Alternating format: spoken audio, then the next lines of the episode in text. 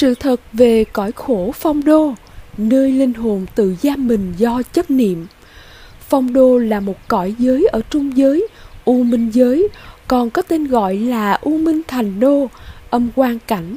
Phong đô được hình thành bởi những chấp niệm của con người nơi thế gian, vì bám chấp vào những thứ hư huyễn nơi thế tục chẳng chịu buông bỏ, như nhà cửa, ruộng vườn, vợ chồng con cái, thân tộc, của cải, vật chất. Linh hồn mà chủ yếu là ngạ quỷ bị thu hút về phong đô để tiếp tục níu giữ, sở hữu các vật chất, tài vật ấy.